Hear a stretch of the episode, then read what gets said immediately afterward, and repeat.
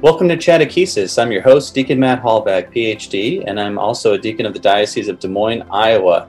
I'm your host of Chattakesis, a podcast series for clergy that helps them find creative and fresh ways to share the gospel message and promote missionary discipleship. This episode is brought to you by the newest K 6 catechetical program, Christ in Us and Cristo en Nosotros. It sets the standard for faith formation in today's world. Check it out today at sadlierreligion.com forward slash CIU. We think you'll agree that this innovative program will change the future of catechesis. Today, I'm very privileged to have on our show Monsignor Patrick Pollard. He's a retired priest in the Archdiocese of Chicago, but we've got him on today because he's also a coordinator for the Synod.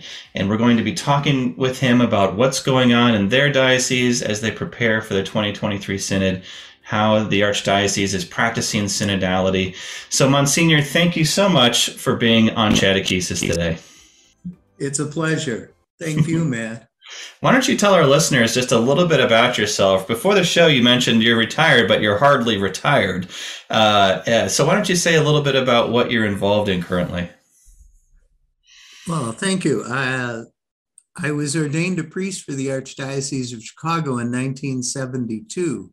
Since this is 2022, that's mean I'm approaching 50 years in priesthood. I retired in 2017 a little bit uh, after I was 70 years of age. Mm-hmm. And uh, the Cardinal, uh, Cardinal Cupich kept me on doing several things. I sit on the Presbyteral Council. I'm one of the consultors. I'm on the Archdiocesan, I'm his liaison to the Archdiocesan Pastoral Council, 60 laymen and women, the Archdiocesan Women's Committee, uh, 22 women. I'm also on the Archdiocesan Finance Council and um, that keeps me from being dull. Uh, we, uh, uh, then uh, in June of this year, uh, the Cardinal asked uh, myself and Father Lou Cameli. Lou Cameli is also retired by age, but he is a brilliant theologian. As a matter of fact, in the last issue of America Magazine, he mm-hmm. had an article on synodality. Terrific. Well, so it'd be something for you to look at. Definitely, we'll try to we'll try to link to that too, Monsignor. So those who go to this podcast will be able to see that article. Thank you. Uh, what we've done uh, for the archdiocese is the cardinal gave us the challenge. He said, "I need you to uh, reach out first of all to the consultative groups." So in our archdiocese, that means the Presbyteral Council, we have uh, 40 members of the Presbyteral Council, the Archdiocesan Pastoral Council, 60, mm-hmm. the Women's Committee, the Finance Council, we have 27 members of that council, the Consejo Hispano, there are 10 members there, the Diaconate Council, 40 deacons, and then reach out to the Office for Religious, headed by Sister Joan McGlinchey. So she's reached out to uh, women and men throughout the uh, religious women and men uh, throughout the archdiocese. Now, what I what we did is tried to figure out how are we going to ask all these people to respond, and we can't just do it verbally.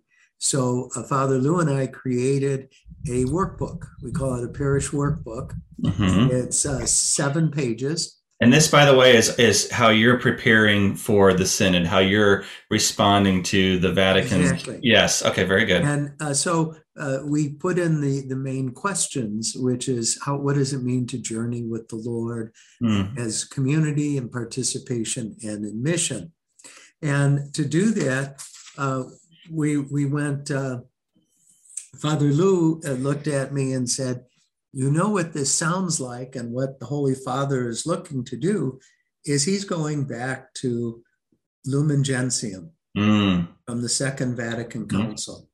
Mm. And he's taking segments of that uh, and said, let's move it to the next level. Mm. So in Lumen Gentium, in the very beginning, like paragraph 9 mm-hmm. at all times and in every race, God has given welcome. Mm-hmm. And then later on, the obligation of spreading the faith is imposed on every disciple of Christ. Mm. in number 32, Lumen Gentium says, Holy Church is ordered and governed with a wonderful diversity.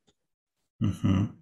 And uh, I, I, I, think several of these thoughts that I pulled out are what the Holy Father has expressed. First of all, in his uh, uh, preliminary handbook for this uh, synod, and then the um, uh, in his uh, statement on September 18th when he addressed all the priests mm-hmm. and religious of the Diocese of Rome.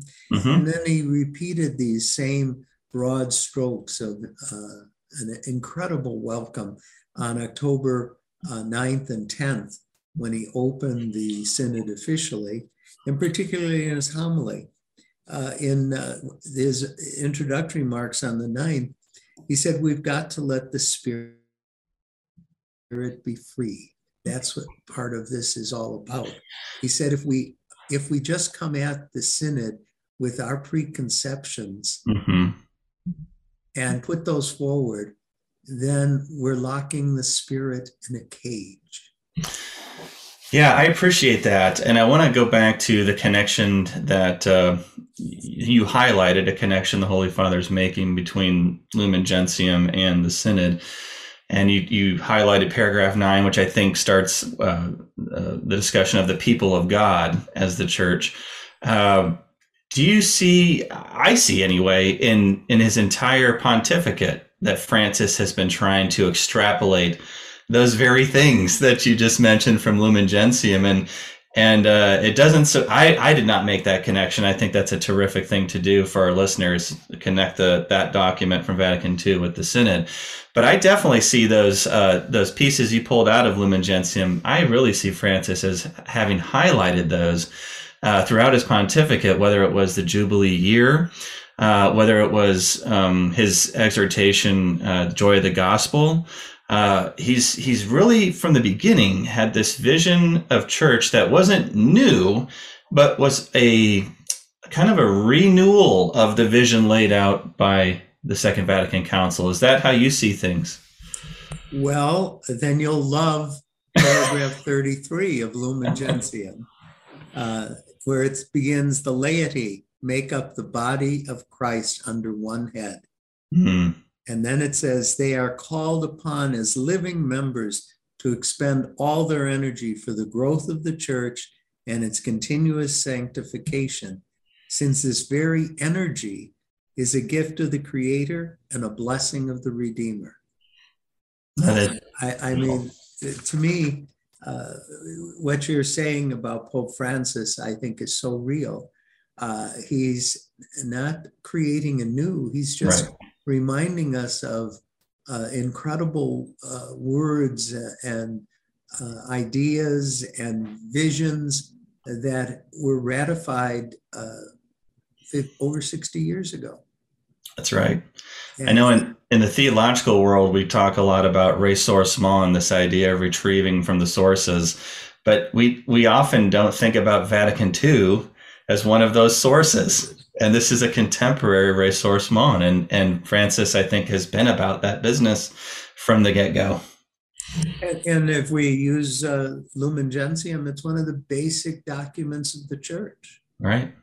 And, one of the uh, constitutions. uh, and so inclusive. And one of the things i i studied a long time ago when this was a fresh document is that the church fathers placed the understanding of Mary's role as chapter eight of Lumen mm-hmm. Gentium, the mm-hmm. final word, mm-hmm. the last section uh, of this document on the church, talk about the role of Mary. Mm-hmm. Where she has gone, we hope to follow, mm-hmm. living the example uh, of, uh, of Mary in our lives. Mm-hmm. So, some wonderful uh, let, us go back to the resources the, the, the, and 60 years ago as a resource. Mm-hmm. Uh, at some of the meetings of our Presbyteral Council, well, I got to confess, at our Presbyteral Council, I'm the oldest member. Oh. I, have been referred to as Monsignor Methuselah. Oh my goodness, that's so fantastic. That's all right, that's because the, uh, Uh, that, that's because uh, in a conversation yesterday about a parish, I, I mentioned that uh, uh I was there for Mass in 1972. Uh, mm-hmm. we just closed that church and combined it with another. Uh, and the chair of the Presbyteral Council, someone said to him, Matt, isn't that before your time? His name is also Matt. Okay. he said, Yes, I was born in 1986. Wow. So I felt uh, tr- wow. yeah. purposefully old. Oh, but, well, you're on that council for a reason, though, to share your wisdom, as you know. Let me throw uh, one of the things that uh, Pope Francis said that uh, I think is absolutely enthralling. And we're sharing uh, the, uh, there is a synod uh, coordinating team from the USCCB. Richard Cole heads that team. Okay. And uh, we gather once a month for a Zoom call. Our, mm-hmm.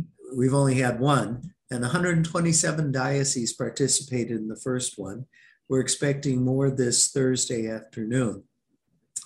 And one of the main key, key questions was to us how have you followed out what Pope Francis invited the world to do? Of course, he invited us to talk about a synodal church and synodality. It took right. me a week to pronounce synodal correctly. Right. All right. So we're all on a, a, learning curve to figure out what is he after? What is he asking?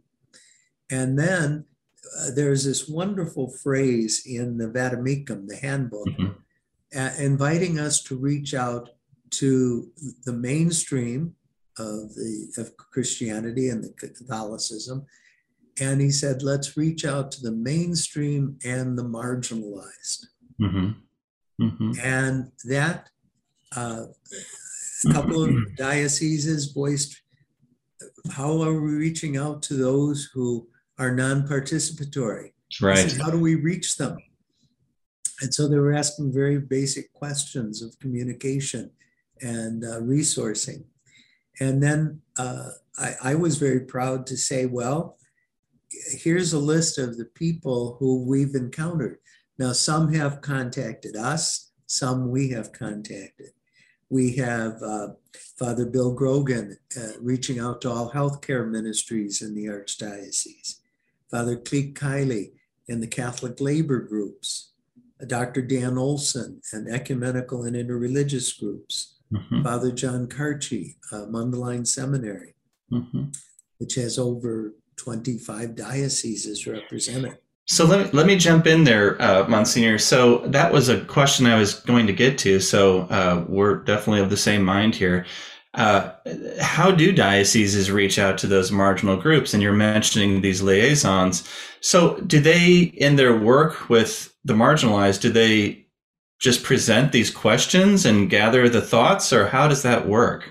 Well, what I've invited each one of them to do yeah. is use our workbook as a basis. The mm-hmm. workbook, we have it in English, Polish, and Spanish. And this is something your diocese created, correct? We created it. Very good. And we've shared it with others who wish to. Some of them have used it. Uh, they've politely taken out my telephone number uh, and put their own in, and that's okay. That's exactly what we want. We just want to help something in people's hands because yes. uh, we have it both uh, on paper and electronically. And on the Archdiocese of Chicago webpage, there's a link to Synod.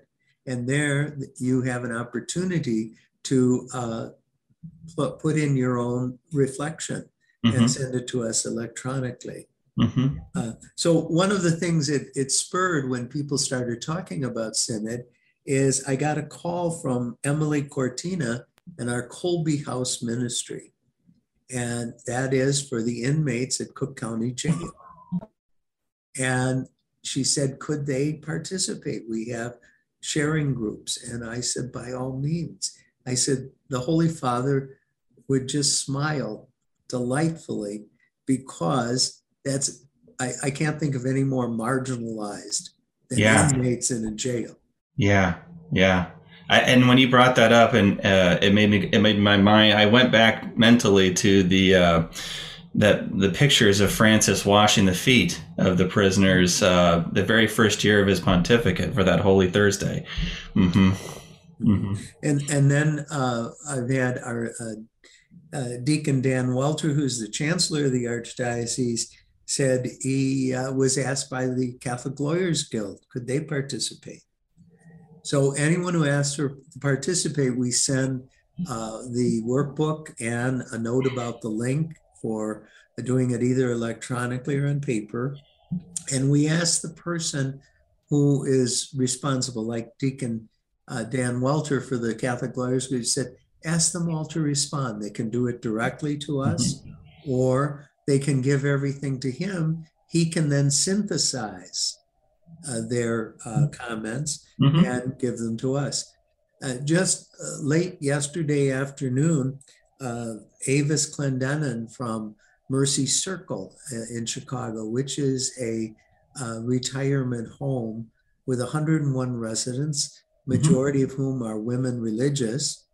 Uh, and it's situated with St. Xavier University and Mother McAuley High School with the Mercy Sisters uh, mm-hmm. founded. And uh, she asked, could our 101 residents participate? And so I sent off to her the workbook and said, by all means. So, Monsignor, the workbook, uh, I'd love to get a copy of that that we could link to as part of this show, uh, if that's okay with sure you. you get that. Wonderful. Uh, the questions in the book are those uh, are those the, the questions that we we received from the direct, like verbatim, or did are these questions that you sort of put into your own words? That because really one of the questions I had is how are people dealing with the questions? Are those questions making sense? Is it are they impactful? What's been your impression? Mm-hmm.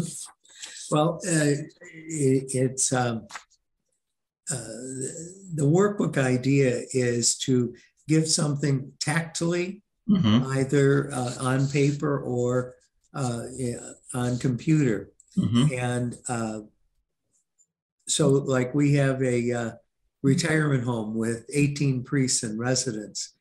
Uh, so uh, rather than trying to locate their com- their email addresses, I went over and put uh, paper copies in all of their mm-hmm. Uh, mailboxes. Mm-hmm. And in there we have the the question: mm-hmm. Uh, a synodal church in announcing the gospel journeys together.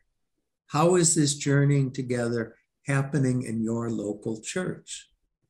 And then what steps does the Spirit invite us to take in order to grow in our journeying together? Most of that is from the Vademecum. Mm-hmm. But then, as we added, as you respond, recall your experiences. Mm-hmm. Reread these experiences in greater depth and gather the fruits to share. That's the primary question. Then I think I think that's go ahead, Monsignor. Oh, and then it's divided into the three segments, mm-hmm. and that would be communion. Uh, uh, and we wrote, in the church and in society, we're side by side on the same road. How are we called to grow as companions? Listening is the first step, but it requires an open mind and heart without prejudice. All are invited to speak with courage and that in freedom, truth, and charity. And that's mm-hmm. that's a few of my words, and the majority of the words are from the Vademecum. I really think that's the route that um, most dioceses are taking, or archdioceses. That you have the Vademecum, you have the questions therein, but it's good to give to, to personalize it in some way or to add a little pastoral touch or to make it a, give it a little more local flavor or enculturate those questions if you will. So i think i think that's part of this whole synodal process um, is is how do we ask the questions in ways that have the most impact too? Uh, since you know we're the ones on the ground that know these people that we're trying to or want to know the people that we're trying to uh, connect with. Here's a question I have for you, Monsignor. So, at any one of these groups that you've mentioned that we're trying to listen to as part of the synodal process, after they've participated, what do you tell, or do they ever ask, so what happens next? Or what do you do with these these responses that we give you? What do you say to them? Well, uh, I, I, think we've got to do a little bit of hope and trust uh, in that regard. Uh, what is going to happen? Uh, I one of the pastors looked at me and said, "Didn't we do this a few years back? We worked on it and we sent in our thoughts. And uh, uh, did it ever get anywhere, or did it just end up in a circular file?" So there's a certain cynicism. Mm. Uh, I, I, think there's a uh, uh, again, I, I think the world is ripe at the moment for trying to uh, uh, respond. And the Holy Father has invited the whole world to respond. And obviously, some are uh, those who are inspired by Pope Francis are, are wholehearted. Those who are, are waiting for the next papacy are not going to do much. Uh, but if you start tying things together, you give people a sense of their own uh, foundational elements. So when we, on the page where we talk about participation, we don't jump into the question. What we started with was this phrase the Constitution on the Sacred Liturgy from Vatican II, 1963, called all the faithful to that full, conscious, and active participation in liturgical celebrations. And what has that come to mean in our post pandemic church? What have we done with full, active, and conscious participation when we listen or watch it on our computer? I had one of the parishioners here. Uh, I help at St. Francis in Henderson, Nevada, when uh, during the winter, uh, and uh, I'm here, and uh, I was bicycling, uh, trying to keep my bones moving in synchronous pattern. And one of the parishioners said to me, stopped me and said, "I really enjoy having morning mass. I sit with coffee." and my pajamas and watch uh, the liturgy.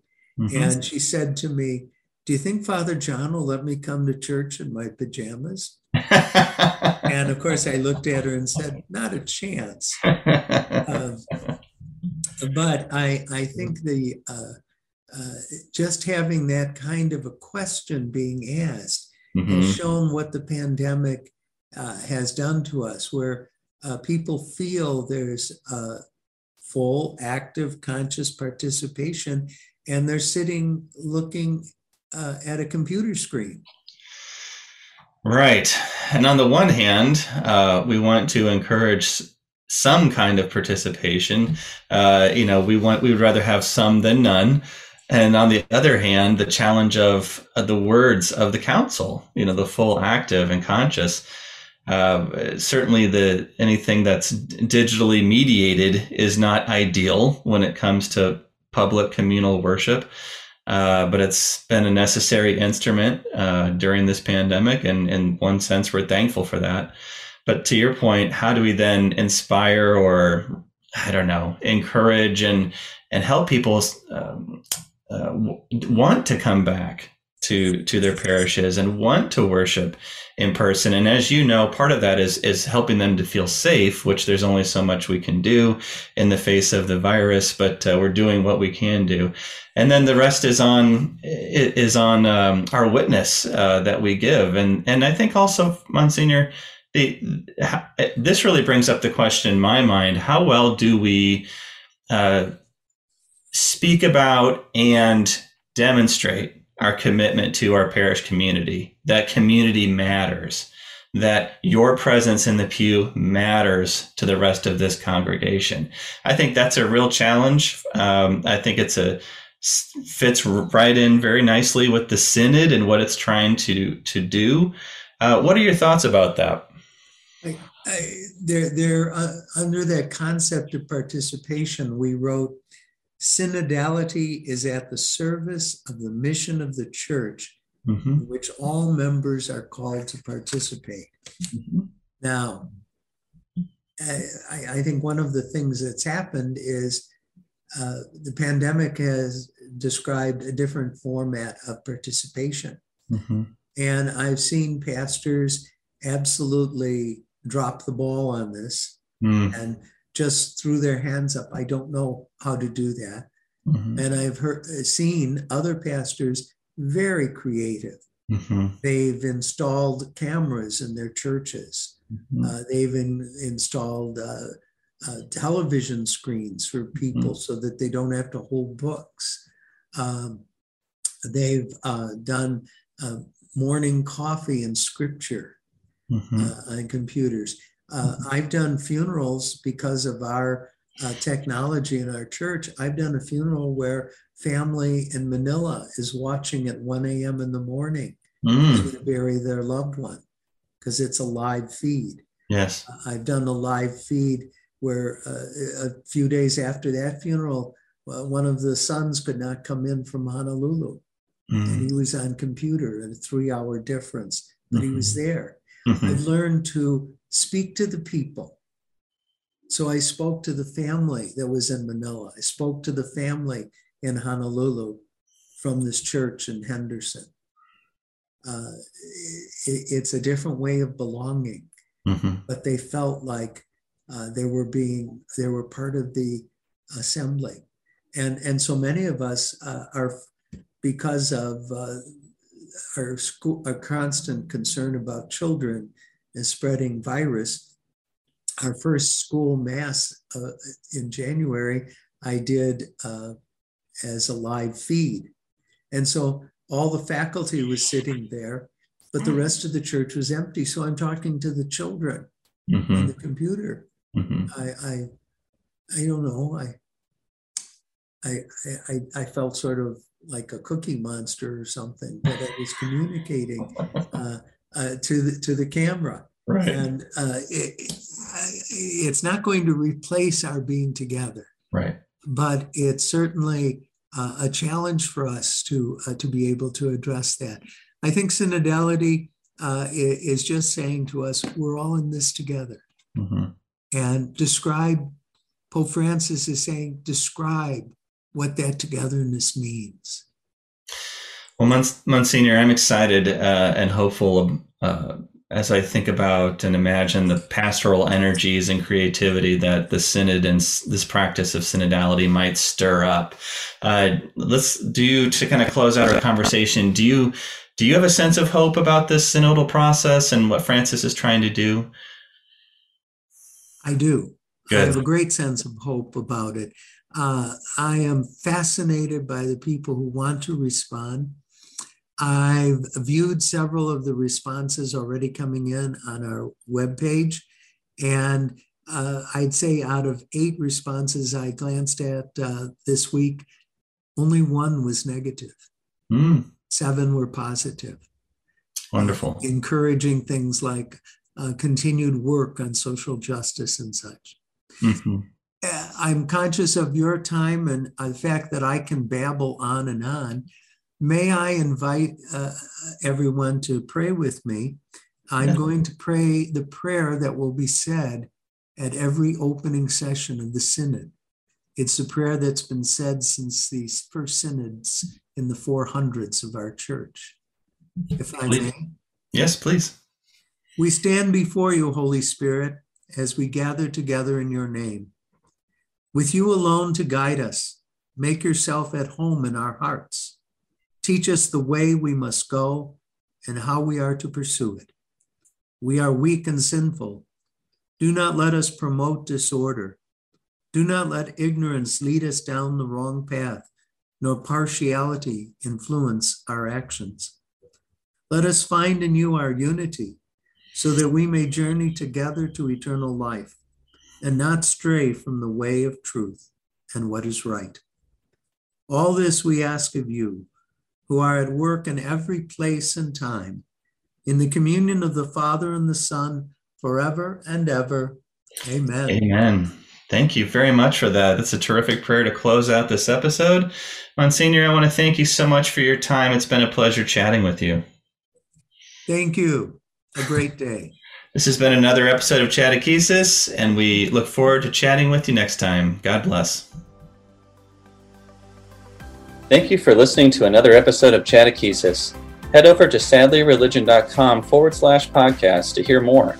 And don't forget to request your sample and trial of Christ in Us and our bilingual edition, Cristo en Nosotros, at sadlierreligion.com forward slash CIU.